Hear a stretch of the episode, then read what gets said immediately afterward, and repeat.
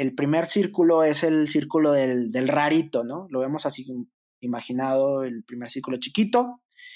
Este, todos te dicen, ah, mira, pues está haciendo cosas raras, ah, jaja, se ríen de ti, este, no mames, güey, qué pedo contigo, güey, ponte a hacer lo que sabes, estudiaste esto, ¿por qué te pones a dar tutoriales de carpintería? Ah, ya quieres ser influencer, ah, jaja y empiezas, y, empiezas a darle, eso, eso, es como lo más complicado. El chiste es no parar, no parar y no estar también alardeando. Si uno empieza a alardear y que, oh, sí, yo estoy haciendo, la gente mm, capta más la atención, vas a captar más la atención y te va a tirar más mierda. Entonces, tú haz tu trabajo para, compartir y con mucho cariño y la misma gente se va a empezar a acercar a ti.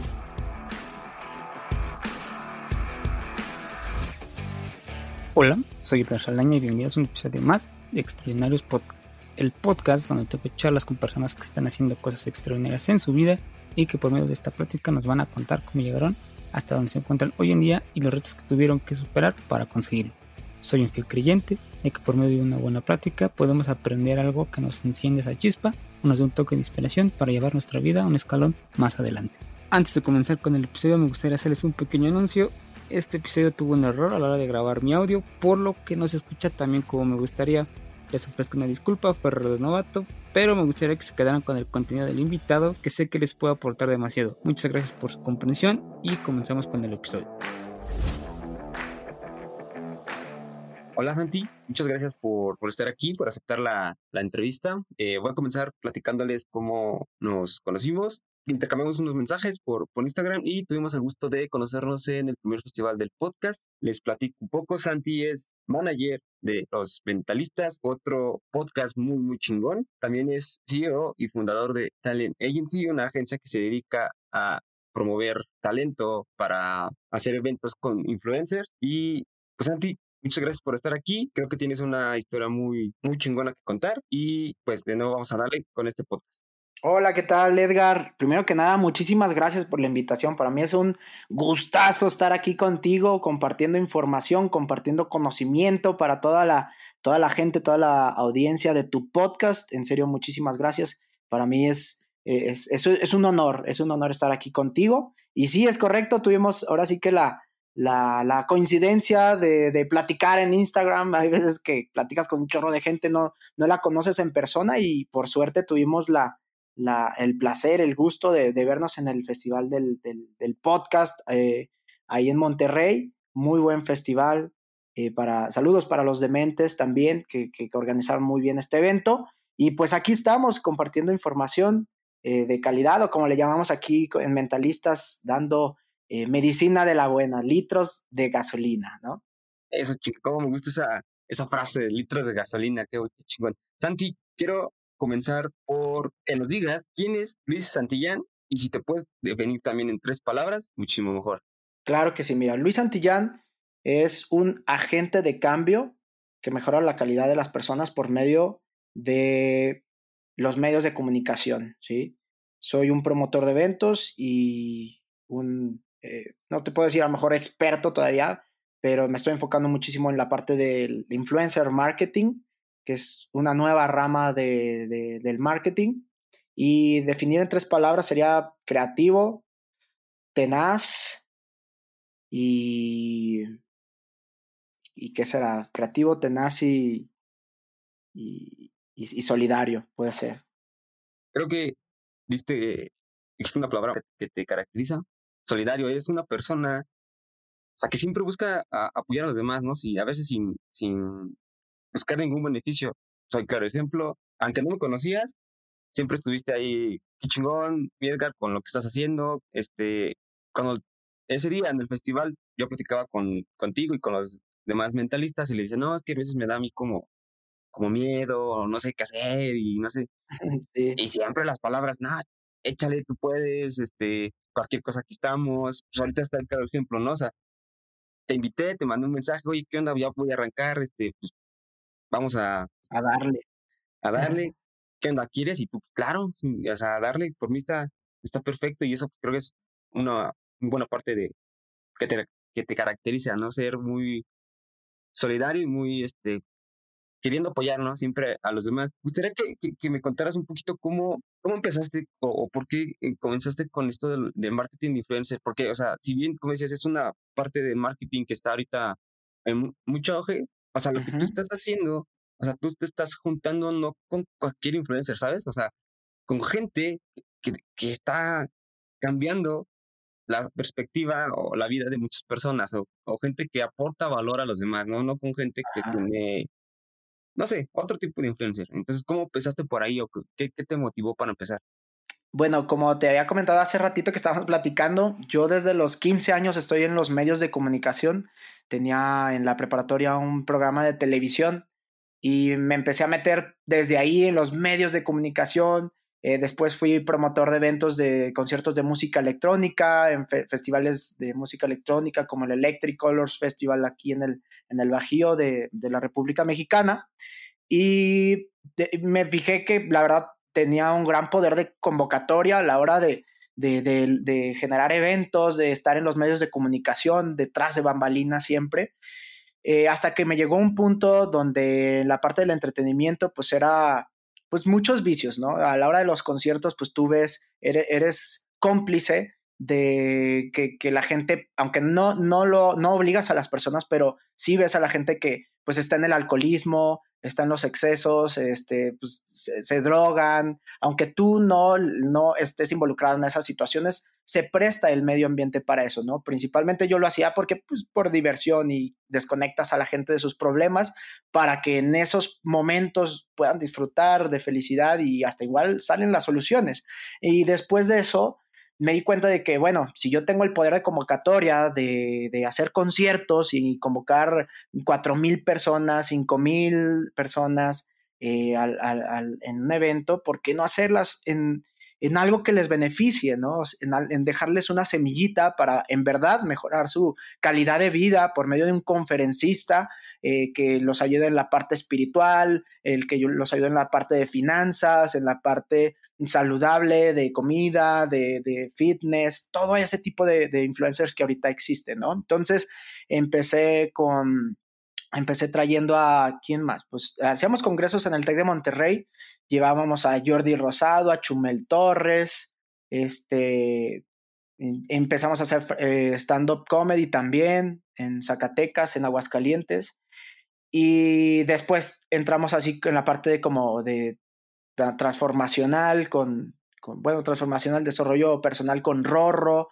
con Farid, con los mentalistas, que antes eran los niños de los burritos y se hizo ese proyecto después y, y ahora pues me encuentro trabajando con, con Rorro y con Farid en MPV Management eh, de la mano de, de, todos estos proyectos y, y, mentalistas como manager en Aguascalientes, los mentalistas en Aguascalientes, un podcast que llegó ya al top número 2, número 3 el año pasado en Spotify y acá con Rorro y con Farid que tienen millones de, followers y pues estamos tratando de, impulsar estos mensajes que eh, estos talentos o estos influencers eh, están queriendo compartir a, a, toda la gente para mejorar la calidad de vida de las personas. Ese es el objetivo principal y es por el que estoy aquí en este mundo. Ese es mi legado, siento yo, ¿no? Dejar una huella de, eh, en las demás personas, como mejorándole la calidad de vida, abriéndole los ojos eh, de manera masiva por los medios de comunicación con ayuda de los influencers. Comentaste algo muy interesante, ¿no? E, el, hecho de que uno vaya a festivales de música, y dices, te desconectas y vicios y lo que tú quieras. Es más fácil, yo creo, no sé, tu perspectiva, no me vas, quiero que me cuentes, el hacer un festival de música lleva su dificultad, ¿no? Pero creo que es un poquito más fácil hacer un evento para que la gente crezca. Creo que las personas muchas veces no quieren invertir en, en, en, sí, ¿no? En, e, e, en, estar mejor. Pocas personas tienen como ese, ese mindset de, de querer gastarme, no sé, mil pesos en una conferencia que a lo mejor dura tres horas y prefiere gastarse esos mil pesos en cualquier cosa, ¿no? X, alcohol, ropa. ¿Cómo ha sido este cambio para ti del, llevar a hacer festivales de, música que sea un poquito más fácil a mi perspectiva, hacer conferencias para la gente que le ayude?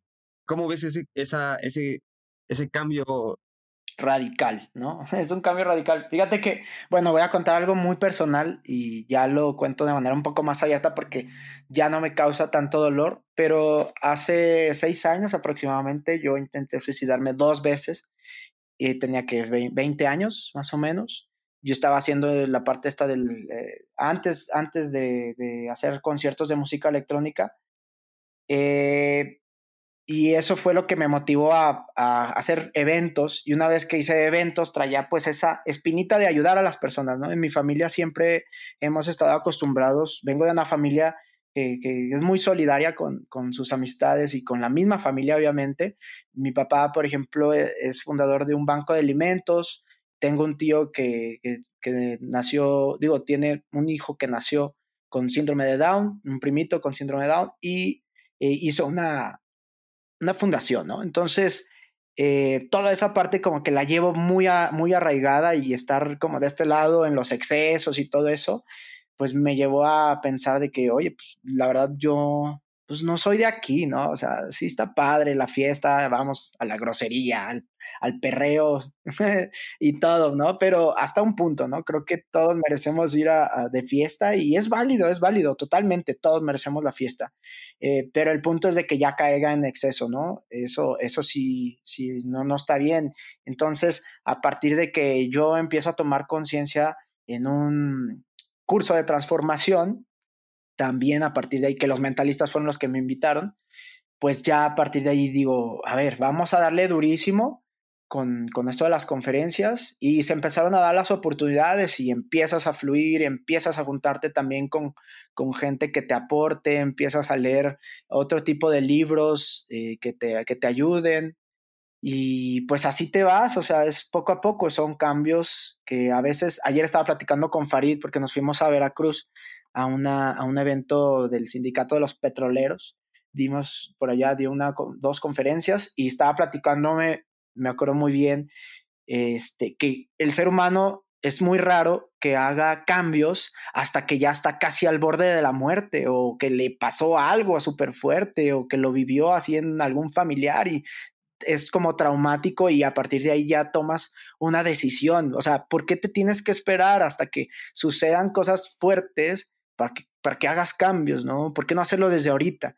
Y eso es lo que me decía, yo no entiendo, yo no entiendo eso. Y, pues sí, o sea, tiene mucha razón. A veces, eh, como dicen la frase trillada, hasta que no lo pierdes, este, no estás valorando esa, esa cosa, esa persona, esa situación. Entonces, eh, desgraciadamente, pues sí, tuve que pasar por cosas fuertes como este intento de, de suicidio y, y, ver a la gente también los conciertos ahí en, que están pues drogando y dices, chale, o sea, yo pude haber sido cómplice de esto o soy cómplice y pues sientes la culpabilidad, ¿no? Hasta un punto y, y te mueve, ¿no? Pero tienes que hacer cosas, ¿no? Para encontrar y toparte con pared.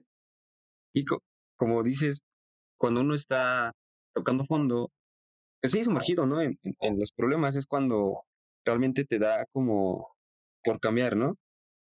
Pero, o sea, a mí me, me, sorprende mucho cómo, o sea, lo que comentaste ahorita, ¿no? Yo, yo no tenía idea de, de esto, de, que, habías intentado dar la vida, es algo muy personal y muy delicado. Y yo, yo los escucho porque, o sea, yo no te conocí, obvio, fue porque yo escuché este, mentalistas, ¿no? Yo soy un fanático de su podcast, entonces, de ahí sale. Y ustedes tocan mucho ese tema de cómo lo que quieren hacer es ayudar a, porque ustedes tuvieron este, amistades que desafortunadamente, pues sí, sí se quitaron la vida. Sí. Entonces, quiero que eh, me comentes, ahora tocando el tema de los mentalistas, ¿Cómo llegaste tú con ellos o, o, cómo fue que, que, que, que, se, que se dio esa, esa conexión entre esa conexión. Fíjate que tengo un tío que tiene una fábrica de tortillas y dos de los mentalistas, Geras y Charlie, eh, tienen, tienen una aplicación que se hizo viral hace que como dos años más o menos y hasta el Jeringa estuvo publicando y, y estuvo Este, o sea, estuvo, un boom así como medio raro. Ellos tienen una aplicación que venden burritos este, en línea. Ahí pides los burros en las universidades, en Aguascalientes. Eh, no sé ahorita en qué universidades están, pero tienen esa aplicación y tienen así como 20 repartidores por todos lados, las bicicletas y, y es un proyecto muy padre, ¿no? Entonces mi tío les, eh, les, les daba las, les vendía las tortillas y un día me dijo, oye, pues te déjate presento unos chavitos que andan haciendo esto. Y dije, órale, va, va, va, va, e invítalos acá, o, y, órale, y ya los conocí en un rancho y empezamos a vender conferencias con ellos. Primero les empecé a, los empecé a acomodar. Y me gustaba mucho su proyecto, su buena vibra del Geras y el Charlie. Les mandamos un saludote a los, a los hermanos mentalocos. Y total de que, bueno, eh, me dijeron, oye Santi, pues mira, estamos pensando este, hacer un proyecto que se llame Mentalistas y pues queremos que pues también ahí nos eh, apoyes en lo que se vaya ofreciendo o algo. Y dije, adelante, güey, ¿no? Pues yo a, todo dar o, o ¿qué, ¿qué, hacemos, en qué te apoyo yo. Ah, empezó el proyecto, invitaron a, a Baruch y a, este León y, ya empezaron a hacer todo el, todo el show y nosotros como agencia estuvimos un rato poniéndoles los diseños, eh, estando ahí atrás de ellos eh, del podcast, eh, acomodándolos con conferencias, en la imagen, llevando tiempos, todo lo que hace un management, la administración de, de mentalistas, eso es lo que acabamos haciendo y ahorita pues lo seguimos haciendo con mucho cariño. Así es como llegamos a ellos. Qué interesante, ¿no? Cómo, cómo se da las cosas, ¿no? De, de hecho, yo, o sea, yo también, cuando vi la, lo de la aplicación, o sea, como dices que se hizo viral, o sea, yo, a mí sí me sorprendió mucho porque, por ejemplo, yo, yo estudié administración y todo era así como de querer poner así un negocio, pero pues querían así hacer como un super, super business plan y no sé qué, ¿no? Y ya, o sea, yo veía a estos chavos, o sea, yo leía las notas y yo le decía en ese entonces a mis, mis compañeros de, oye, pues, o sea, no necesitas, ¿no? Mira, ¿qué onda? O sea, Exacto. ¿Cuánto, crees que se tardaron en, crees que dijeron, ay, pero una proyección? Digo, no, güey, digo, pues no mames, así las cosas, sacarlas y, y ya, ¿no? Y regresando al tema de, de las conferencias y de, de este tipo de, de, proyectos que tienes, ahorita pues ya, ya estás como rodeándote o, o, juntándote con gente ya top, ¿no? Así, muy chingona. ¿Cómo le hiciste, no? Para llegar a ellos. Muchas veces te da te da miedo, ¿no? Incluso de decir, y si le propongo... pena el rechazo. Exacto, a mí me, me, pasa, por ejemplo, yo te, mandé un mensaje, pero pues, si me dice que no, pues ya ni modo, ¿no? Pero estaba así como de, ah, también acá mañana vamos a grabar con, con Baruch. Ah, Entonces, ah, súper. igual dije, tienen, dije yo, un chingo de cosas que hacer. Sí. Eh, digo, están todo el día ocupados, sus proyectos, digo, a lo mejor, digo, si me dicen que no porque no tienen tiempo, los entenderé. Pero en tu caso, igual platícanos cómo fue ¿Cómo fue ese, ese proceso para contactar a ese tipo de gente que ya ahorita ya estás rodeando con gente muy, muy cabrón? Ajá. Mira, bueno, primero que nada, yo creo que aventarte uh, sin, sin miedo al éxito, como dicen los memes, es, es primordial. Yo sé que todos tenemos miedo al rechazo, todos, todos, todos, todos, todos, todos. Pero sin embargo, si no lo intentas, pues no, no, nunca va a suceder y, y hay que acostumbrarnos a, se va a escuchar medio raro, pero sí hay que acostumbrarnos a ser rechazados a veces. En la gran mayoría de las veces vamos a ser rechazados. Yo soy vendedor nato, yo soy un vendedor este, de puerta en puerta, que desde hace cuatro años más o menos abrí una empresa de publicidad y yo iba de puerta en puerta a vender publicidad dentro de los recibos del agua potable. Y no me da pena, normalmente la gente dice, ay, no, qué pena yo vender, este, bueno, si eres emprendedor, tienes que saber vender, así de, de cajón, ¿no? Eh, eh, o sea, de cajón. Hay un buen libro que acabo de leer que se llama Cómo hacer amigos e influir sobre las personas. Está buenísimo, se lo recomiendo mucho para poder empezar en esta parte de la venta. La venta es socializar, ¿de acuerdo? Entonces, hay que, hay que aventarse. Otra cosa es esta parte de, de, de, aventarse eh, o sea, sin, sin, sin temor al, al, rechazo. Ya se te va a hacer como, como rutina, ¿no? Por ejemplo, allá en Monterrey que yo estoy trabajando, este, hay muchas cosas que yo propongo y no se hacen, como en cualquier lugar, ¿no?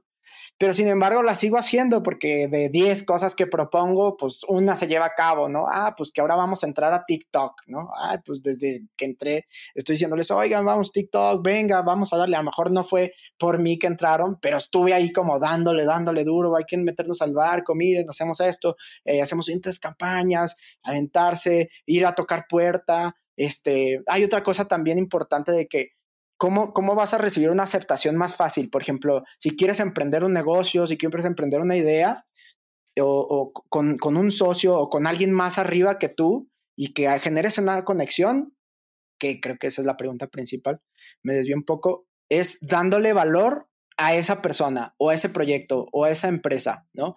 Hay que entender que uno porque le echa ganas a la vida y todo eso, no te va a llegar así nomás las cosas, ni tampoco piensa y se te dará, no, tienes que aportar valor, accionar, pero también aportar valor en los proyectos. Si tú, por ejemplo, este, quieres asociarte con un empresario muy fuerte en hamburguesas, eh, esta persona tiene, no sé, una empresa muy grande de hamburguesas y tú dices, ah, mira, me gustaría llevarlo en Guadalajara o en Monterrey, bueno, pues, ¿qué, qué aportación tú le vas a dar? Ah, mira, pues yo este, tengo, no sé, experiencia en, la en tecnología y puedo implementar un sistema contigo en Guadalajara y en Monterrey y pues me dejas más baratas las hamburguesas y pues ponemos unos puestos acá y todo. Él está dando el valor al empresario porque ve que pues no tiene un sistema para poder administrar, etcétera, etcétera, ¿no? O sea, y así contratan a mucha gente en, Google, por ejemplo, dan muchísimo dinero por decirles errores que tiene la página o el servidor, ¿no? Entonces, hay que tratar de dar mucho valor a la hora de hacer una negociación. No importa que no conozcas a la persona, pero si vas y le dices, oye, aquí veo que la estás regando, compadre, eh, y yo tengo la solución, mira, esta es la solución, yo te puedo apoyar. Y ya, o sea, abren los ojos. Y lo estoy viendo acá en Monterrey, que se maneja muchísimo el negocio de ese estilo. O sea, si tú no tienes nada que aportarle a la gente, la gente no te va a hacer caso. Así de fácil. Ay, pero mira, ayúdenlo, pobrecito. O sea, la realidad es que no es, no es así. No siempre se ayuda altruistamente y tú dices, ay, pues qué interesado. Bueno, desgraciadamente a veces suceden las cosas así. Este es el peor de los casos. Sí te pueden ayudar, sí te todo, o sea, sí recibes ayuda, pero sí tienes que estar dándole valor a la gente, o sea, ¿cómo voy a, por ejemplo, yo estando aquí, yo sé que estoy dándole valor a todas las personas que van a estar escuchando este audio, ¿no? Y que se pongan las pilas, porque yo sé que mucha gente te está escuchando y se va a inspirar en este podcast para poder dar el pie derecho en, su próximo proyecto, en ir a pedir un trabajo, en pintar o en meterse a piano, etcétera, etcétera, ¿no? Entonces es súper importante dar valor a las personas para poder eh, colaborar y conectar con los demás. Sí, igual como, lo comentas, y, más en este tipo de personas o, como ustedes que digo, todo el tiempo tienen proyectos y ahí sí necesitas ver, ¿no? C cómo aportarlo. Igual ya lo dijeron en ese día en el festival cuando estuvimos, quieres traerlos o quieres tenerlos en tu programa, pero pues son personas súper ocupadas que tienen miles de cosas que hacer.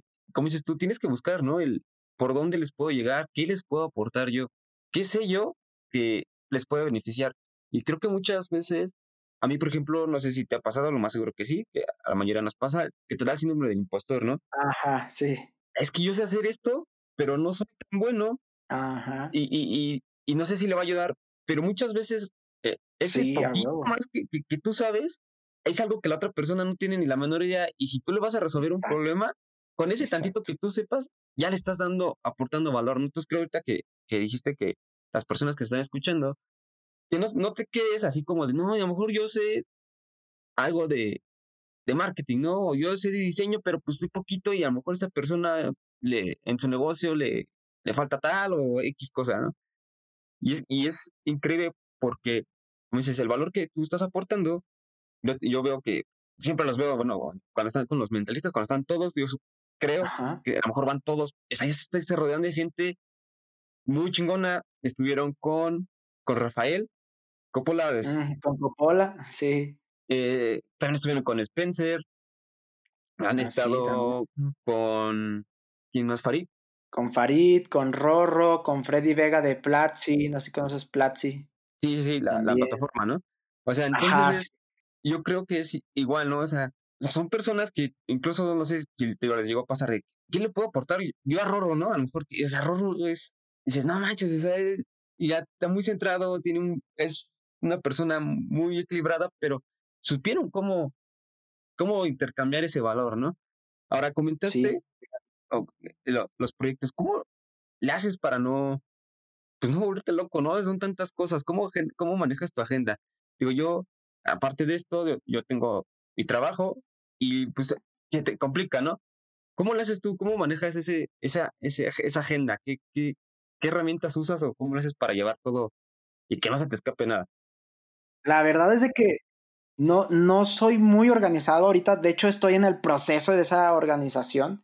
Eh, justo ese tipo de cosas estaba, estaba platicando conmigo mismo eh, esta semana, porque he hecho proyectos muy buenos para mí en lo, en lo personal, conciertos, conferencias y todo, pero siempre he tenido gente a cargo de que se carga, se, lleva a cabo la agenda y ordena y todo, y yo me encargo como de la parte creativa y de la parte de las ventas y de conectar a la gente y regatear y todo eso, pero estaba haciendo castillos en el cielo, la verdad, y ahorita que yo estoy trabajando en MPV con, con los MPV Management, eh, estoy topándome con pared porque estoy eh, generando nuevos hábitos en la parte del orden, ¿no?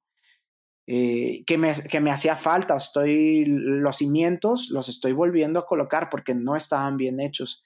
Y ahora, la verdad es que yo pues no vivía solo, eh, vivía antes con mis papás, sí estuve viviendo un rato en Guadalajara, estuve un, rato en Silicon Valley y, unos meses en Japón, pero, pero pues ahora ya soy una persona como se puede decir independiente, en el cual pues ya tienes que llevar esa agenda, ya, o sea, apenas me lo estoy, la pregunta es de que te, la contesto, apenas la estoy generando, estoy generando una agenda en la cual estoy empezando a dar prioridades, estoy dejando de salir con, con la, fiesta con los amigos y todo, para ahora sí que meterme a, lo que es, a ver, ahorita toca hacer de comer, ahorita toca, y llevas una agenda en, utilizo el Google Calendar para llevar a cabo todo bien, disciplina, muchísima disciplina. Hay otro libro que también acabo de leer hace un mes más o menos, que se llama Efecto Compuesto. Efecto Compuesto trata de los hábitos, de generar hábitos. Si tú eres una persona que te cuesta eh, hacer hábitos o simplemente quieres generar más hábitos, bueno, el efecto compuesto genera un hábito pequeño por día, este, por hora, etcétera, etcétera, para que se genere exponencialmente en un año, dos años y no se sienta. Entonces, eso estoy ahorita implementando muchísimo la disciplina. Puede haber muchísima gente talentosa, Edgar, pero si no tienen disciplina, si no tienen orden, nunca van a llegar lejos, nunca. Hay, hay más gente eh, disciplinada que llega más lejos que gente talentosa sin disciplina. Entonces, es súper importante a lo que te di, que es pintar, bailar o, contabilidad, pues mucho, este, mucho más se necesita la, la disciplina. Entonces, llevar una agenda, dar prioridades, administrarte también tu dinero, ¿sí? Si no sabes administrar tu dinero, no sabes administrar tus emociones. Bien lo dice Morris, ¿no? Porque lo sigan arroba Morris Dieck. Y lo dice muy claro. Y eso, y eso, eso es cierto. O sea, el dinero es energía. Si no sabes administrar el dinero, no sabes administrar tu energía. Entonces, hay que sentarse una tarde a darle prioridad. Los domingos yo me siento para ver qué es lo que voy a hacer en la semana y empiezo a agendar, a ver, este día, pues esto, el martes voy a hacer tal cosa y con que le dé media hora cada domingo, yo el lunes estoy súper tranquilo, el martes voy, siempre van saliendo cosas, pero el chiste es eh, planear, ¿no? planear y, y probar y medir para que se pueda mejorar. Concuerdo mucho contigo. Yo antes era de, como de la idea de, ay, es que ellos pueden crear o la gente puede tener este negocio, pues, pues porque pues es dueño de su tiempo y pues, X, ¿no? Pero muchas veces creo que no, no visualizamos o no nos damos cuenta que alguien, por ejemplo, en, mi lado, como estaba yo, como estoy, que estoy trabajando, que pues nosotros nada más tenemos un horario, ¿no? De a lo mejor de, de ocho y media, cinco y media y ya se acabó, ¿no? De ahí termina, y la verdad, yo sí soy de la idea, ¿sabes qué? Mi tiempo no te lo. Así les digo yo cuando voy al trabajo, ya me voy. O sea, yo llego temprano, llego puntual y igual, cinco y media, vámonos. Digo, mi tiempo no lo voy a regalar. Pero muchas veces ustedes, ustedes es están todo el día, ¿no? O sea, se levantan, o sea, sí tienen sus rutinas, pero a veces son las 10 de la noche y siguen, ¿no? Y, y, tienen que, que, darle porque, o sea, no es lo mismo que tengas un sueldo o algo seguro a final de mes, aquí sabes, como dices tú, si no, si no vendo, si no, si no genero, pues ya no comí. Y creo que esa parte muchas veces no, no la visualizamos, no, no, no nos damos cuenta de que el emprender o el tener un negocio, lo que sea, no es tan, tan sencillo como, como realmente parece. Como parece. Hablabas de llevar agenda. ¿Tienes alguna rutina o algo ya establecido? ¿O diario vas cambiando tus actividades? El domingo por la noche nomás me siento eh, y empiezo a 9 de la noche, 10 de la noche, lunes se va a hacer esto, martes se va a hacer esto. De todos modos, nosotros, por ejemplo, acá en la agencia, llevamos un CRM para el trabajo, por ejemplo. El CRM te programa todas tus actividades y las vas llevando ahí día por día y, con quién, etcétera, etcétera. O sea, sí, hay una tablita que yo recomiendo mucho, me la enseñó un coach aquí en Zacatecas, una tablita que dice, de un lado colocas la actividad, bueno, el horario primero, día y horario, ¿no? De 5 a 6 voy a hacer tal cosa y luego actividad, nombre de la actividad y qué debo de hacer antes de esa actividad, ¿no? Este, eso me ha ayudado mucho para poder preparar eso, porque normalmente dices, ah, bueno, llevar los, los tenis a lavar. Ah, muy bien. ¿Qué necesito? Los tenis. ¿De acuerdo? Entonces vas como más organizado a la hora de hacer una actividad este, marcarle a Juan para saber si va a querer la conferencia de mentalistas o de error o de Farid. Ok, entonces, ¿qué es lo que necesito antes?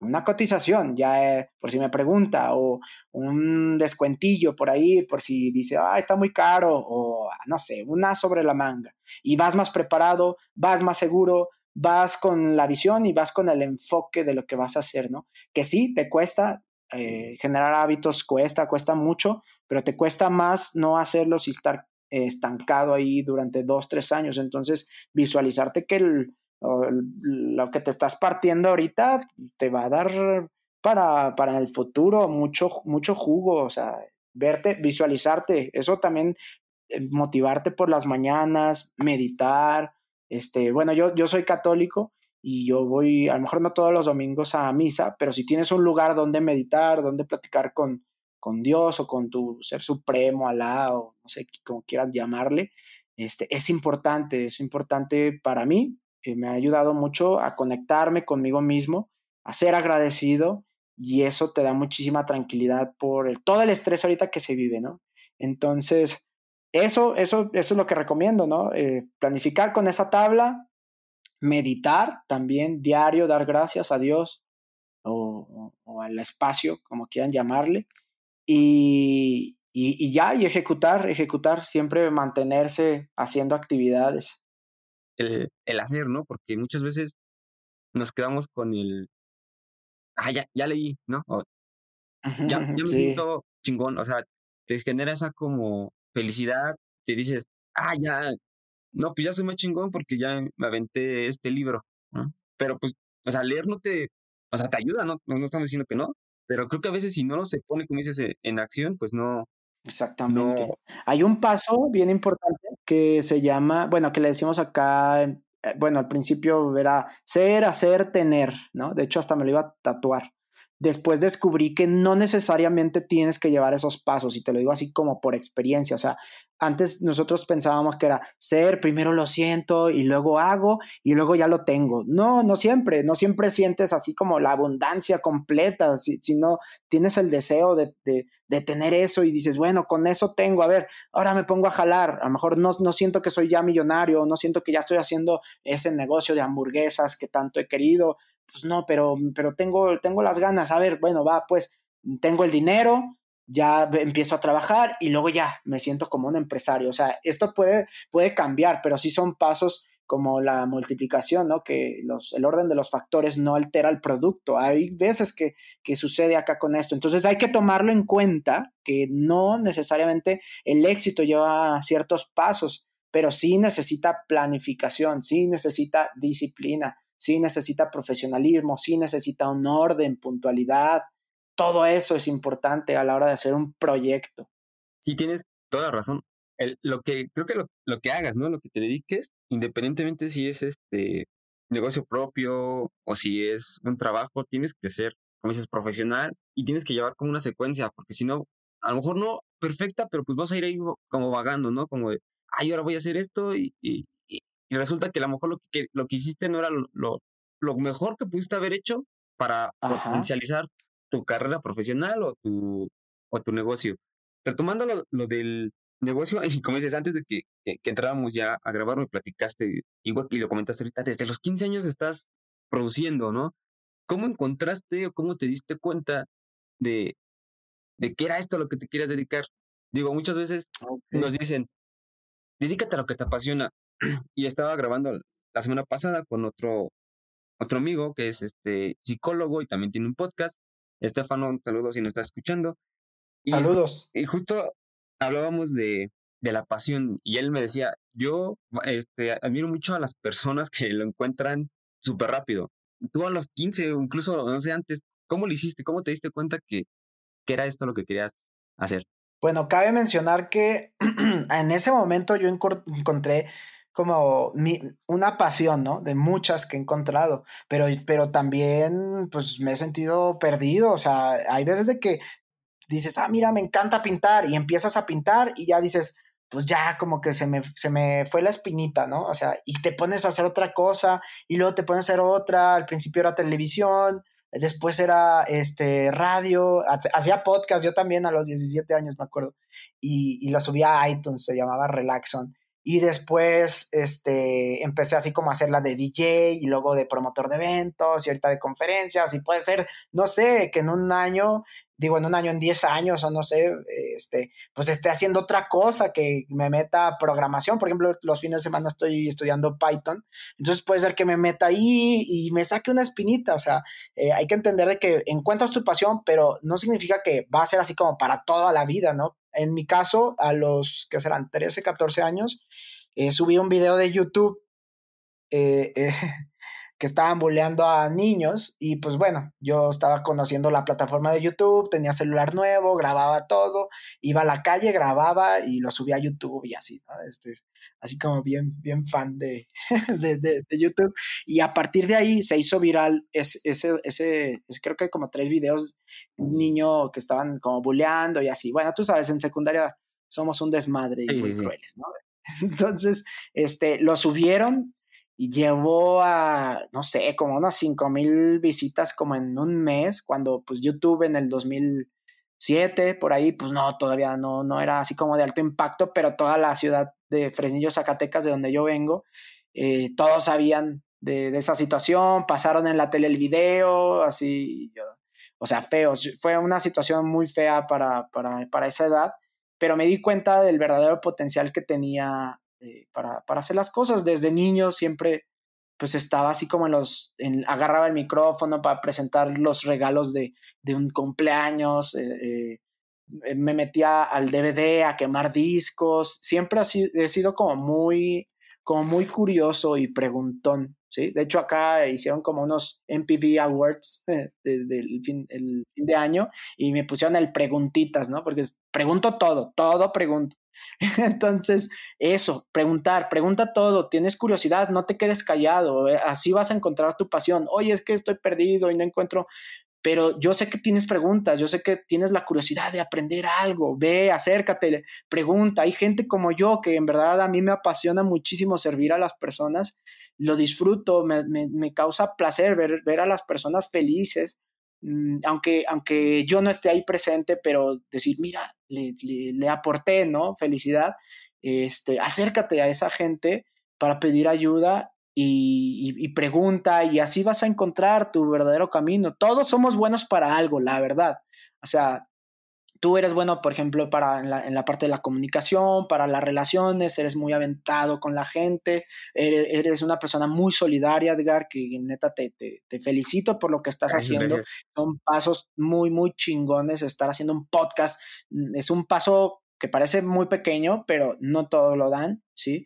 Y requiere un proceso emocional, ¿sí? De, de, de, de, agarrarse los, los, los pantalones y llevarlo a cabo. Ojalá que sea un ejemplo para muchos que están escuchando, que todos tenemos algo que compartir.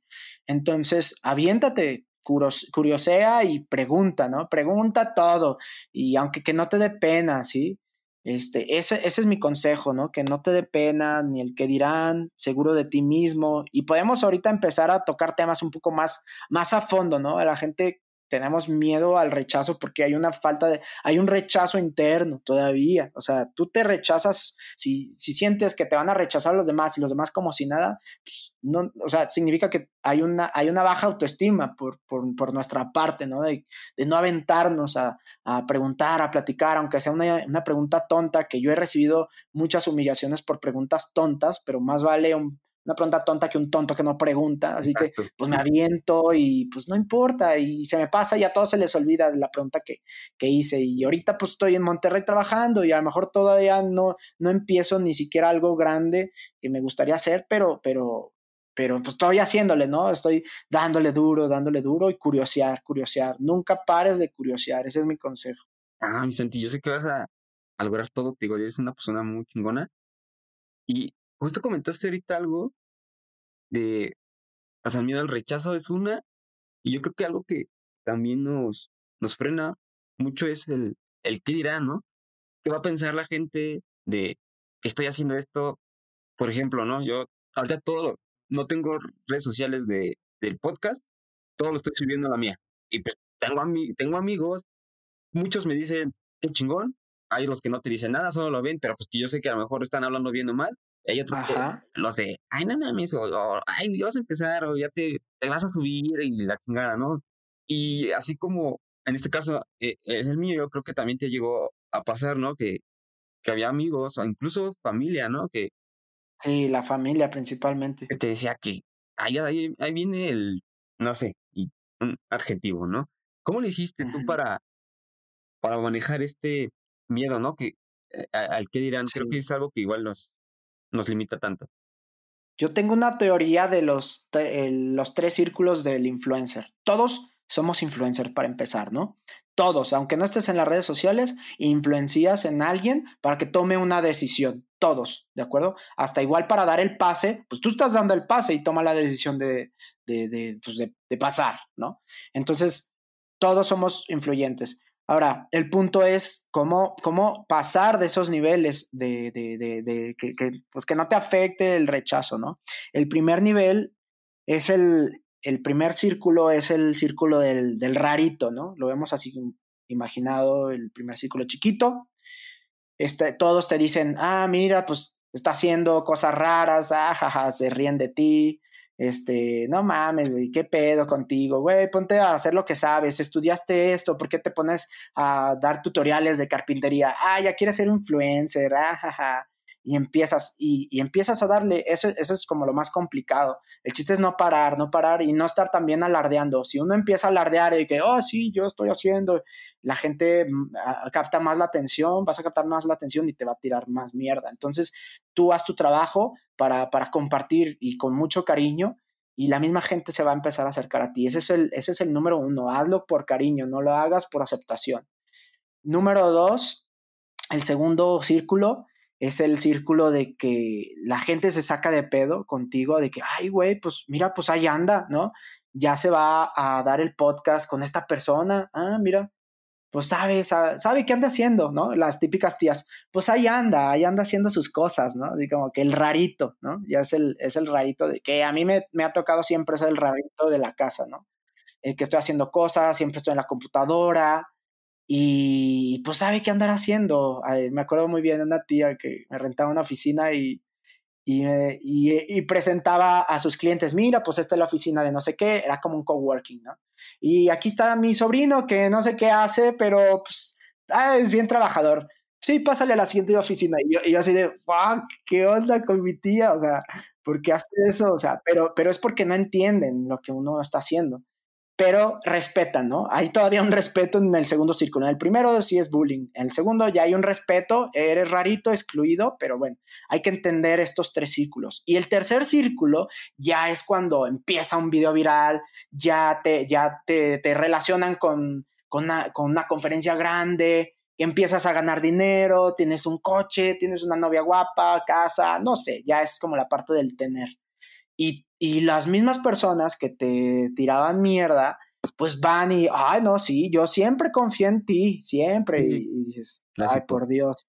Entonces es parte del show y no, no hay nadie que yo conozca que no haya pasado por estos tres círculos. Todos pasamos por esos tres círculos. El primero es el de la burla, el segundo es el del rarito, el tercero es el de la aceptación y todos quieren estar contigo, ¿no? Entonces hay que considerar que esos tres pasos, todos, Jesucristo, bueno, de hecho hasta el último Jesucristo, pues los crucificaron. Imagínate, Jesucristo que quiso, este, bueno, hizo la labor esta de, de, proclamar el bien, el amor y la religión católica y aún así lo crucificaron. O sea, si a Jesucristo lo crucificaron, ¿tú qué, tú qué vas a esperar de la gente? O sea, es, quédate preparado. El ser emprendedor es tener, y ser influencer es traer un estómago fuerte de que te van a llegar comentarios que te van a calar y, y, si te está calando es porque probablemente te sientes identificado con algo, ¿no? Si no te cala, pues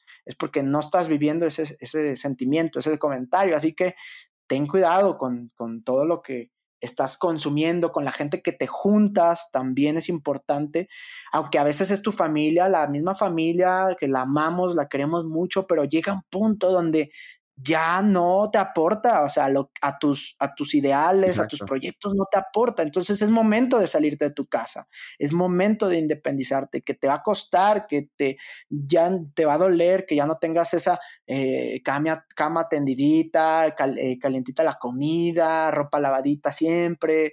Pero bueno, es un cambio que todo ser humano tiene que hacer para poder seguir su camino y, las amistades también, ¿no? Eres el promedio de las cinco personas con las que te juntas, con quién te estás juntando.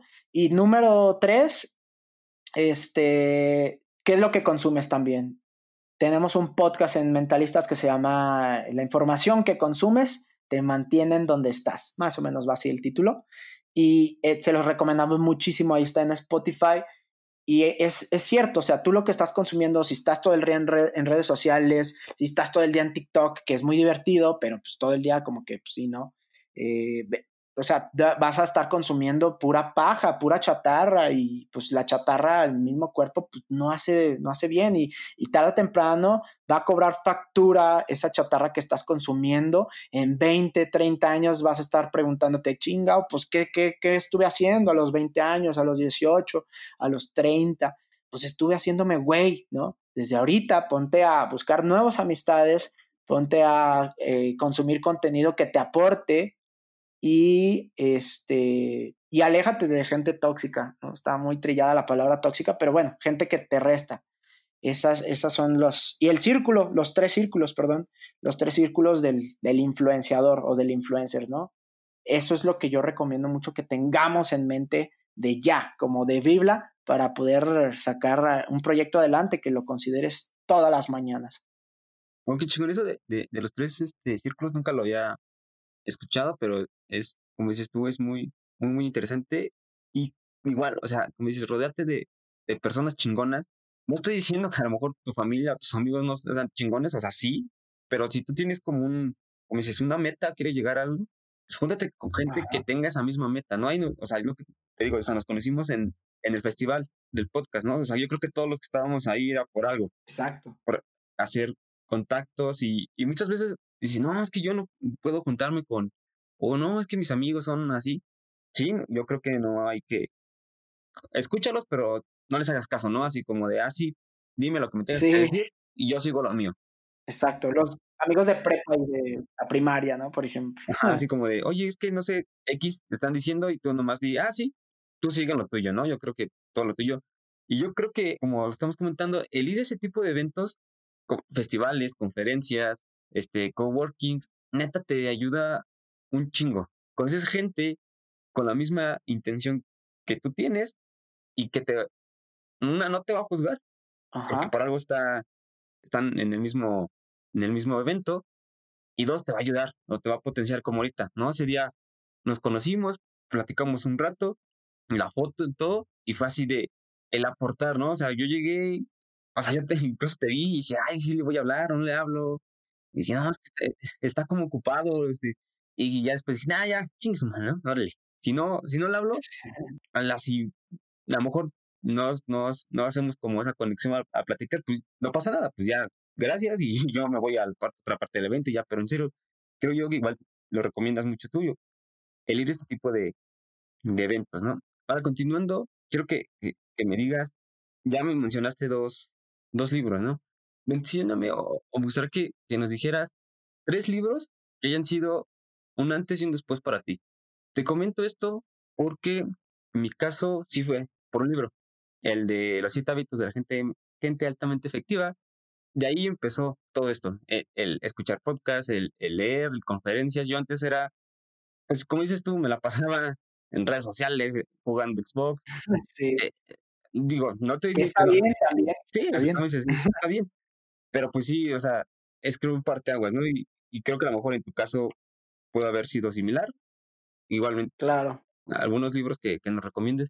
Mira, yo la verdad, digo, para que no se malinterprete que está mal, está en redes sociales o Xbox, yo, yo, soy, yo soy gamer, la neta, yo me, me, me, meto duro los fines de semana a jugar este, Battlefront, a veces Fortnite, eh, juego, ya estoy empezando a jugar eh, League of Legends, sea, eso está chido, pero hasta un punto. Y, y los tres, tres libros que podría ser. Hay un libro que me marcó para toda mi vida, que para generar un cambio trascendental chingón, que se llama La Vaca, de Camilo Cruz. La Vaca lo leí yo cuando tenía como 17 años más o menos, y trata, digo, sin spoilear, trata de, de, de cómo, cómo hacer cambios eh, a través de, de, de una situación de conformidad que tienes. Si ahorita te sientes conforme con lo que tienes, pero quieres hacer un cambio, te dice ahí exactamente qué es lo que debes de hacer, cómo matar la vaca, ¿sí? Cómo matar esa conformidad que tienes de una anécdota que platica de una familia que tiene una vaca, lo único que tiene está en completa pobreza, pero agradecen a Dios porque tienen una vaca. Ay, cabrón. Entonces dices, no manches, o sea, ¿cómo? Tú, tú, mereces más, compadre, como que una vaca, nomás de ahí comes queso y así. Entonces, el día que un maestro va y degolla la vaca, la, la, la, asesina, la misma familia pues queda en crisis y en vez de morir, pues se genera una necesidad de buscar alternativas para poder sobresalir, para poder salir adelante. Entonces fue, pidió dinero, sembró, este, este, ¿cómo se verduras y luego ya comían para ellos, empezaron a venderlas a otro lado. El maestro regresó un año después y revisó que ya no era la misma casita o casucha, ya habían construido este, un cuartito atrás, ya tenían pastito y todo eso sucedió a través de que degollaron a la vaca, o sea, les quitaron esa, esa fuente de, conformidad que tenía la gente, que todos lo tenemos, todos lo llegamos a tener, una pareja este, tóxica, pero dices, bueno, pues al menos estoy con alguien, o bueno, al menos estoy en un trabajo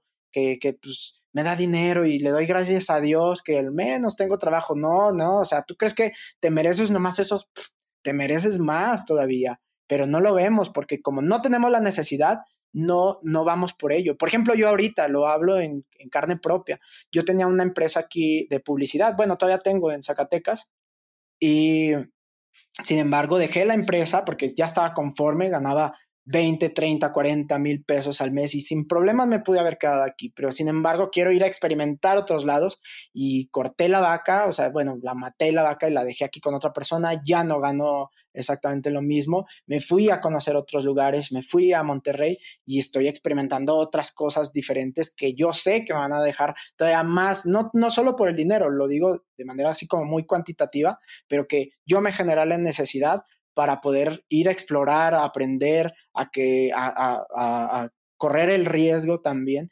de, ver otro, otra, otra vida diferente, ¿no? Entonces, esa es la vaca, eh, ese es el principal, ¿no? El efecto compuesto, el que acabo de leer. Y hay otro libro que, bueno, yo leo a veces literatura en fantasía, que se llama El viaje al centro de la Tierra de Julio Verne. Ese, bueno, yo, yo soy súper eh, fantasioso en esa parte. Me encanta a mí la literatura, me voy a meter a la filosofía también. Eh, me, me, recomendaron ayer un libro de, este Farid.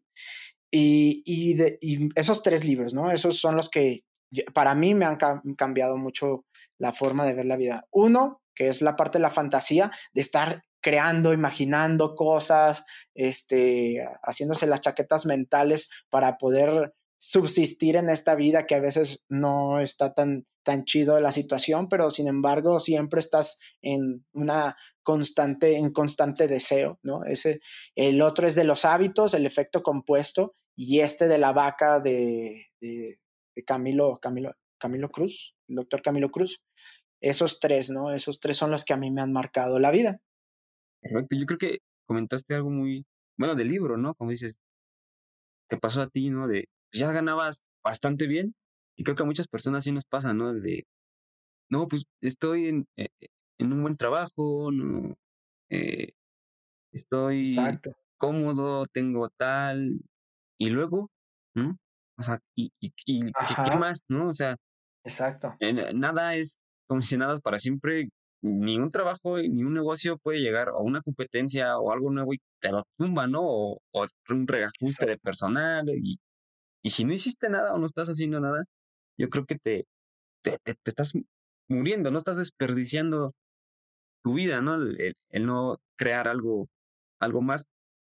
Ahora, y Santi, vamos a, a pasar a, a unas preguntas este, más concretas, perdón. Ok. ¿Quién es la persona que, que más admiras? A mis papás. sí, admiro a mis papás. A mi mamá por su carácter fuerte, tiene un carácter bastante fuerte, pero muy, muy enérgico, de tenacidad, de perseverancia. Ella me ha ayudado a aprender esa parte de, la vida. Y de parte de mi papá es una persona súper social. Mi papá es un ejemplo claro de de platicar hasta con las piedras, ¿no? De que puedes hacer amistad con cualquiera y de ahí salen negocios, de ahí sale una amistad muy buena, de ahí sale una convivencia o de ahí sale este hasta igual un noviazgo, amigo de una amiga, etcétera, etcétera. Mi papá es una parte una persona, perdón, social, muy social y mi mamá es una persona muy analítica y, y que está constantemente los dos agradeciendo a Dios, ¿no? Son una persona, personas muy agradecidas. Entonces, para mí ellos son este, una inspiración, ¿no? No sé si esa era la, la respuesta o querías un, una figura, una figura pública. No, no, no. Era, es abierta, igual. La respuesta es muy buena. Creo que algo fundamental para muchas personas, o, o sea, son, creo, la familia, ¿no? El cómo haya sido tu familia. Si bien no te define al 100, pero sí te, sí te puede ayudar mucho. Entonces la, la respuesta es, es, es muy buena. Si pudieras tener la oportunidad de sentarte con una persona por una hora tomar un café, no importa que la persona ya esté muerta, ¿con quién sería y por qué? Sería con Thomas Alva Edison. Thomas Alva Edison, como todos sabemos, pues es el, el inventor más importante o puede ser de los más importantes en la parte de la energía, del, foco y de todo esto que estuvo diseñando las patentes, eh, para mí representa mucho porque es, él es originario de un, un municipio que se llama Sombrerete, Zacatecas, a unos kilómetros de donde yo nací, que era Fresnillo, Zacatecas. Este, y para mí representa mucho, a lo mejor es una ideología chaquetera, pero, pero me, me da mucho ánimo saber que personas tan chingonas que han trascendido en la y van a seguir trascendiendo en la eternidad de la humanidad. O sea, nacieron en un lugar tan pequeño como fue Sombrerete, en un municipio pequeño, antes yo creo que era un rancho, y, se pueden hacer cosas, ¿sí? Normalmente la gente dice, bueno, pues yo no estoy en una ciudad grande y no, no sé si vaya a trascender. No, claro, hasta le doy yo gracias a Dios que soy de, pues no puedo decir un rancho, me van a, eh, van a matar, pero, pero sí es un lugar pequeño, Fresnillo, Zacatecas, de ahí salieron los temerarios, este, Enjambre, muchos, muchos artistas muy buenos. Y, y para mí es una admiración eh, preguntarle en, el café, oye, mira, pues él se fue creo que a los ocho años de edad más o menos de, Zacatecas, se fue a Estados Unidos y empezó allá su educación, ¿no? Pero la, infancia es lo más importante de la humanidad, digo, del, ser humano, perdón.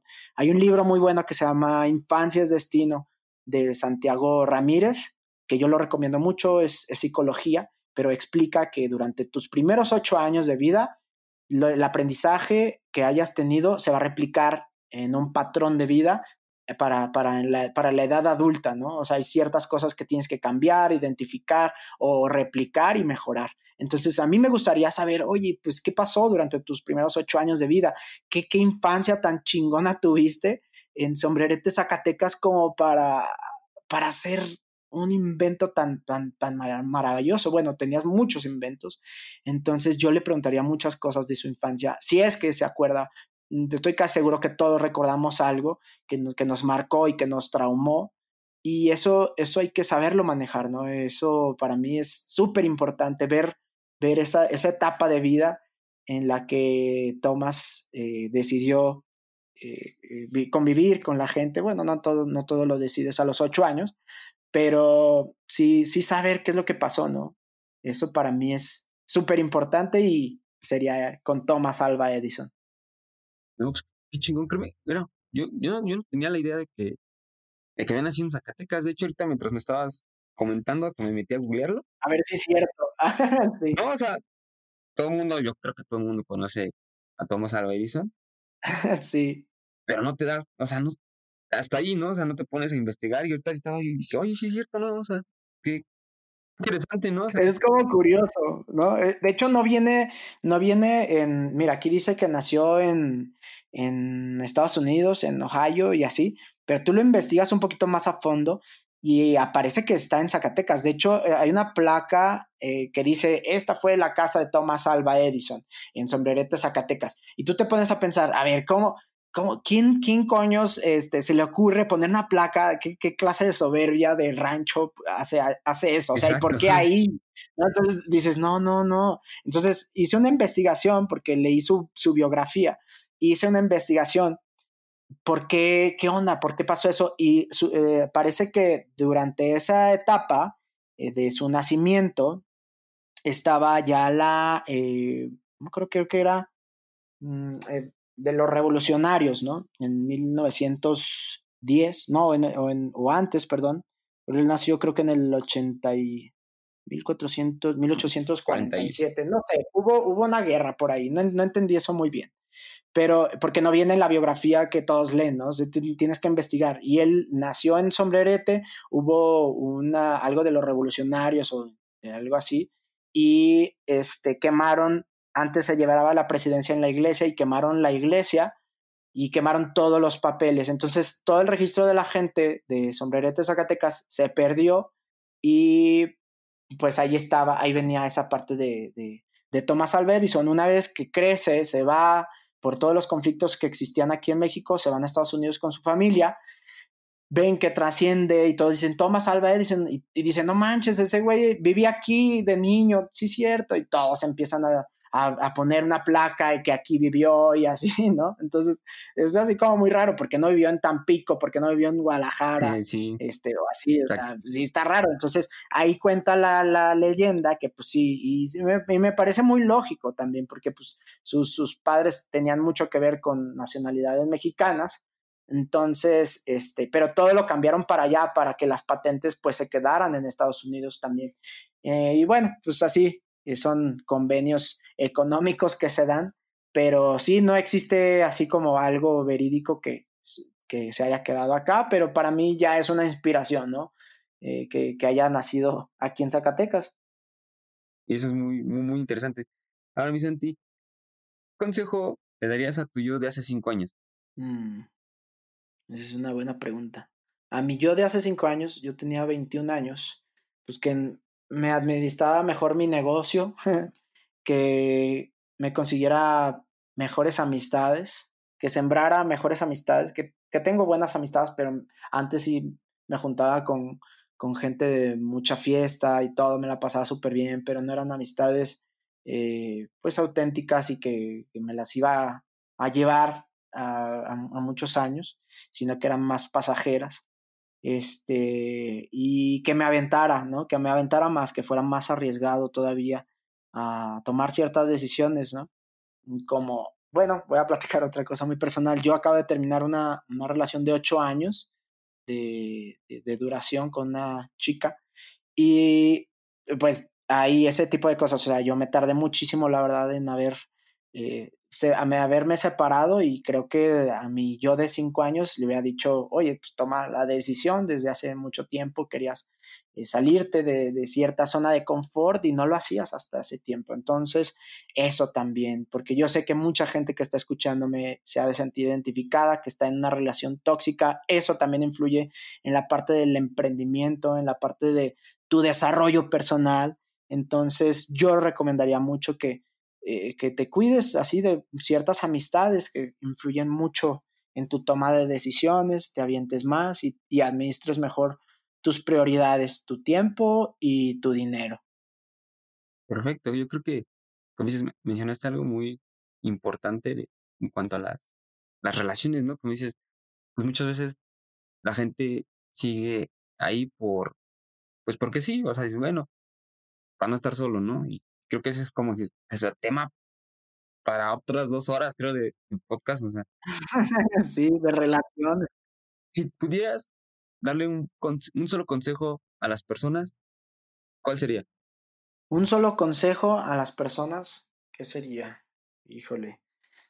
Eh, conócete a ti mismo. Ese es, ese es el consejo así como más difícil, porque no es fácil conocerse a sí mismo, es difícil este, aceptarse como es. Es difícil amarse cuando nadie te ha enseñado a, Todos te enseñan a querer a los demás, pero amarte a ti está cabrón. Nadie, nadie te enseña eso. Y nadie te enseña a aceptarte porque pues ahorita vivimos en las redes sociales donde te estás comparando constantemente con toda la vida de los demás que no conoces y quién sabe si vayas a conocer. Y eso te genera a veces baja autoestima, la verdad. Entonces, el autoconocimiento o, la aceptación, estar leyendo ah, muchas cosas de psicología también, o sea, me ha ayudado mucho a conocerme. Yo voy al psicólogo eh, desde los 17 años, no, no diario ni cada semana, pero tengo mis temporadas como cuando te enfermas de la tos, bueno, pues vas al doctor de la tos, ¿no? Exacto. Entonces, acá cuando estás enfermo emocionalmente, pues vas al psicólogo, vas a ver, a ver qué pasó aquí, necesito ordenar mis pensamientos, eh, este, traigo ahí atorado, de acuerdo, ve, es válido también. Entonces, ve a terapia, ve, conócete. Esa es la mejor manera de, de conocerte, yendo a terapia. Puedes leer muchos libros y todo, pero sí necesitas un guía que pues, te, te aporte. Y ahorita está así como muy este, muy criticado puede ser la parte de la psicología de que, ay, pues está loco, o estás pendejo, o estás, ah, es súper sensible, o cosas así. No, al contrario, creo que requiere mucha valentía ir al psicólogo. Cada vez que voy con un psicólogo diferente, porque me muevo a veces de lugares, eh, me pregunta, oye, ¿y tú te, tú, o sea, quién te mandó aquí, no? Y yo, no, pues nadie, o sea, vi tu número y tus recomendaciones y quise venir ah, no manches, se sacan de pedo, ¿no? No están acostumbrados a que la gente pida ayuda, ajá, pide ayuda, o sea, la situación ¿no? a veces no está fácil y hay que reconocer que pues, uno no es perfecto, que a pesar de que hace uno muchos proyectos, se hace tantas cosas como Rorro, Farid, yo también los admiro mucho, también tienen sus pedos y tienen sus crisis existenciales y así, todos pasamos por problemas así que, pero es importante que te conozcas para que te aceptes y, que puedas, ahora sí que llevar a cabo tu vida en paz o al menos este, a la hora de que te tiren mierda dentro de redes sociales, pues tú ya, se, tú ya te la tiraste desde un principio, porque ya te conoces. Ese es mi consejo, ¿no? Conocerte a ti mismo. Sí, yo creo que también eh, el conocerte es, un proceso, ¿no? Muy, largo. Sí, nunca se acaba. Exacto, nunca vas a acabar de, de conocerte yo. Sí. O sea, yo, yo me acuerdo de, de mi yo, de hace, no nos vamos tan lejos, tres años, cuatro. Ajá. Y ahorita es otra, o sea, soy una persona totalmente diferente, con otra forma de pensar. Y yo en ese momento yo pensé que me gustaba algo y que yo quería tal cosa. Y pues vas cambiando y como dices tú te vas conociendo. Y dices, no, ¿crees que ahora lo que me gustaba ya no me gusta? Pero sí, Exacto. tienes que ir como dices, de preferencia, igual te lo comentaba con eh, la anterior entrevista de psicólogo, o sea, que si lo recomienda, decir, sí, de, recomendación, no porque yo soy psicólogo, dice, ve a terapia, pero si no puedes, porque volvemos a lo mismo, para ti se te hace caro invertir en ti, eh, pues, ah, nos dijo ah, en el capítulo, este, hazte unas preguntas, siéntate a preguntarte qué te gusta y por qué, y por qué, y por qué, y ya si bien no te va, no es lo mismo que vayas a terapia, pues ya te va, pero ya te va a servir. Ajá. Sí, totalmente, coincido totalmente. Ya solamente nos faltan dos preguntitas, mi Santi. ¿Qué es para ti el éxito? El éxito, el éxito es un camino que está en constante cambio. Para mí el éxito este, está como banalizado, se podría decir, eh, o sea, mm, la palabra hasta no me gusta, fíjate, no me gusta que le, llamen éxito a las cosas. Eh, el éxito para mí es hacer lo que te gusta mientras tú lo estés disfrutando. Eso para ti es éxito. Para mí es éxito. O sea, por ejemplo, que yo vaya y haga un huevito con catsup y me quede súper rico y no se me rompió la yema. Eh, ay, para mí ya es éxito. Es éxito eso, ¿no? pero normalmente lo relacionamos mucho con dinero, ¿no? Entonces, si no tiene mucho que ver, éxito es que te salga eh, una partitura del piano o que vayas y enfrentes a alguien en un torneo de box y ganes, aunque no te hayan pagado dinero. Para, para mí eso, eso es éxito, es haber logrado un objetivo. Eso es éxito para mí. Sí, sí, hoy, como dices, está muy, como si diría, muy prostituida la palabra, ¿no? O sea, como... Exactamente, está, está prostituida la palabra, sí, sí, no, no, no. Éxito. No, no, no. Incluso, no sé, a lo mejor puedes poner éxito en Google y a lo mejor te va a salir casas, carros, eh, etc., ¿no? Exactamente, sí. Mucha gente... Que está bien también, está bien, está bien, pero no hay que pensar que es eso, es eso. O sea, yo, por ejemplo, en lo personal, yo a la gente le deseo siempre, en vez de desearle felicidad, todos, eh, felicidad aquí, allá, no, yo, yo le deseo a la gente que sea consciente de su realidad, ¿no? Una vez que eres consciente de tu realidad, que sepas de dónde vienes, qué haces, por qué te pasan ciertas cosas, empiezas a tomar responsabilidad de lo que puedes cambiar y mandas a la fregada lo que no puedes cambiar y te dejas de estar partiéndote la madre por un deseo de otra persona, que es el éxito este, prostituido o, el éxito chaquetero de, imaginario.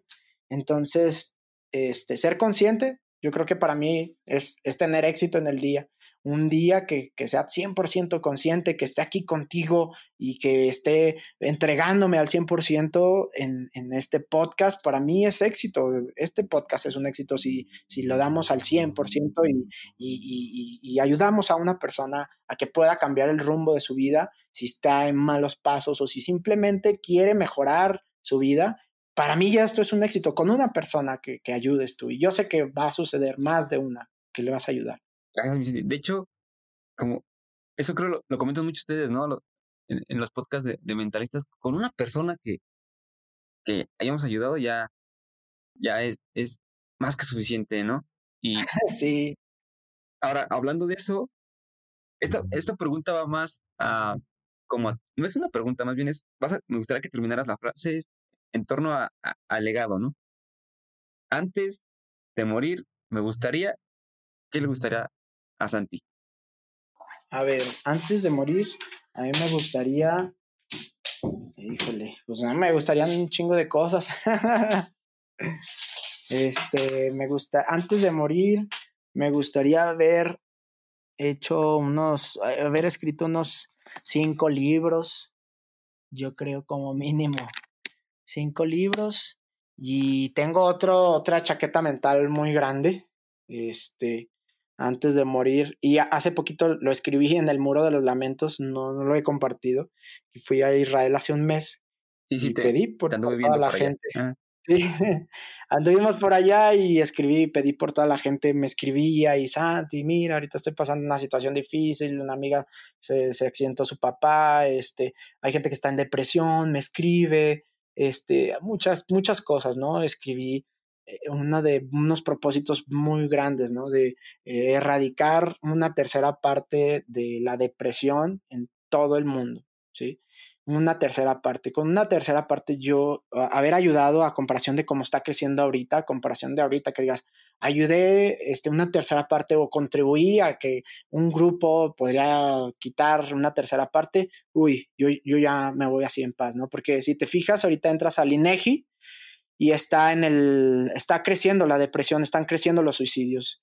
Y a mí me gustaría que bajara esa, esa, pues esa parte de los suicidios, porque yo ya pasé por esa situación y para mí ese es mi legado, es, es ayudar a la gente que está pasando por una situación de probable suicidio y, y, que no se quite la vida, ¿no? Ya me ha pasado aquí con los mentalistas y en carne propia que llega gente y nos dice que, oye, muchas gracias, escuché tu podcast, estaba por quitarme la vida, así literalmente, quitarme la vida y encontré este, ayuda, eh, o me, me, ayudaste con un psicólogo, en serio, muchas gracias. Y hay gente que está promoviendo las conferencias de mentalistas porque se, se, se dio ese, ese, sentido de vida también, de que salió adelante de, de, la depresión y ahora quiere ayudar a los demás. Yo, nosotros les decimos, mira, no, no, no te mantengas agradeciendo siempre y te quedes ahí. Sí, agradece a Dios que tienes vida y todo, pero si en verdad quieres que, que, quieres que, esto trascienda y que, con, que tengas esa felicidad, que tú, te dure más y que no vuelvas a caer en la depresión, transmite ese mensaje. O sea, ayuda a más personas, es una cadena de favores para que no se quede nomás en, en ti, ¿verdad? Hay gente que está suicidándose, o sea, está cabrón. Creo que cada cuatro segundos se suicida una persona en todo el mundo. Algo así estaba escuchando una estadística medio, medio gacha, así que digas, güey, qué pedo. O sea, no, o sea, no puede ser. Aquí llevamos una hora y ya, ya hay tantos suicidios que ocurrieron. O sea, sí está cabrón. Entonces, ¿cómo podemos hacer el mensaje fuerte, no? Eh, ese es el propósito. Una tercera parte, erradicar eh, la depresión en el peor de los casos, quitar este, esa o bajar ese ese, ese, porcentaje de suicidios, una tercera parte de lo que existe ahorita o, algo así, o sea, muy cuantitativamente. Apenas estoy formulando ese, ese objetivo, ¿no? Vicente, yo, sé que con, con, todo lo que están haciendo y estás haciendo tú, sé que van a ayudar a, a muchísima gente. Entonces, creo que sí, sí lo vas a lograr. Digo, el, el hecho de... Lo vamos a lograr, vamos a hacerlo juntos. Exacto. O sea, muchas veces alguien te habla de, de depresión, como que lo toman a mal, ¿no? Como que lo toman a mal. Ah, ya, ya, sí, sí, por supuesto. Sí, es que está como, como, hay un tabú en la parte de la depresión. La gente no entiende que sí es una enfermedad mental, que como la gripe y la tos, pero esta está cabrona, o sea, esta pues, te puede llevar al suicidio, una gripe no, eh, una depresión sí. Entonces hay que hay que acudir al psicólogo, hay que acudir al psiquiatra, o sea, yo he ido al psiquiatra, eh, eh, bueno, hace seis años cuando lo necesitaba y me medicaban porque pues, estaba en plena depresión fuerte y pues está feo, o sea, hay que entenderlo, pero yo fui porque pues, agarré los pantalones y dije, güey, pues no, yo no estoy bien, o sea, pide ayuda, ve y pregunta y pues está cabrón, o sea, no, no es fácil. Y más si te están tirando mierda y o nomás te dicen, vamos, ánimo. No, así no es la situación. O sea, es una enfermedad. Entonces se tiene que ir a consultar con un profesional. Sí, porque mucha gente cree que como, como dices, así de, échale ganas, ¿no? Y una palmadita en la espalda ya. Exacto. Ya se va a arreglar todo y, o sea, tú no sabes ni, ni siquiera lo que está pasando a la persona o por qué se siente así. Entonces, sí, sí, sí tienen que, que ir, ¿no? O sea, es un tema muy serio, no es cosa de tan sencilla, ¿no? Como dices, una gripita, unas pastillas. Y vámonos. una inyección y, al otro día ya. No, o sea. No, no es igual, no es igual. Y son dos cosas totalmente diferentes. Vicente, muchas gracias por haber este aceptado, por haber estado aquí ya esta hora y media casi. Creo que nos, nos, aportaste, nos vas a aportar mucho, mucho valor. No, hombre, a ti por la invitación ya por último, ¿dónde te pueden seguir las personas para conocerte más sobre ti, sobre tu trabajo? Bueno, estoy poniendo todas mis redes sociales como arroba santishan con SH en vez de doble L, arroba santishan guion bajo, ¿sí? porque estaba ocupado el otro. Sin el guion bajo. Entonces, arroba Santishan, guion bajo, pueden, pueden seguirme en redes sociales. Hay ahorita un meme, hay un tren del meme, que está dividido el meme en cuatro, en cuatro imágenes, ¿no? LinkedIn, ah, Tinder, Facebook y, y, Instagram. Bueno, pues hay que entender de que, pues sí, uno publica diferentes cosas porque son diferentes canales de comunicación, ¿no? En, en, en, Facebook, como arroba Santishan, pues es como la vida un poco más social, más los memes, ¿sí? En la parte de Instagram, eh, pues sí, es un poquito más artístico, más de reflexión, más frases. En la parte de LinkedIn publico un poquito eh, cosas más de influencer marketing, más enfocado a la parte de, campañas de mercadotecnia, ventas y todo eso. Y en Tinder, pues no se diga, ¿verdad? Vayan y, y, hacemos match. ya, verán. Sí, sí, sí, eso es cotorreo, eso es, eh, social, ¿no? 100% social. Perfecto, Santi, pues, muchas gracias una vez más por, por haber aceptado. No, hombre, muchas gracias a ti. Mandamos un mensajito a toda la comunidad que está escuchando tu podcast. Esperamos que les haya encantado y esperamos que pronto también estés tú en uno de nuestros de los podcasts que estamos sacando por acá en, en alguno de los proyectos de con los influencers. Será un gusto tenerte también con nosotros. Hasta aquí llegó mi episodio con Luis. Es de los episodios que más he disfrutado grabar y aprender que no importa quién seas o qué proyecto tengas, siempre va a haber alguien que te critique, pero lo importante es seguir adelante. Les recomiendo que sigan a Luis en Instagram para estar más al pendiente de sus proyectos y futuras conferencias que organice. No me voy sin antes recordarles que nos sigan en Instagram como arroba extraordinarios por si quieres dejarme un mensaje, una recomendación o lo que gusten. Voy a estar personalmente contestando lo que nos manden. Si el episodio te aportó algo, no olvides compartir en tus redes sociales y etiquetarnos. Nos vemos dentro de 15 días en un episodio nuevo. Hasta la próxima.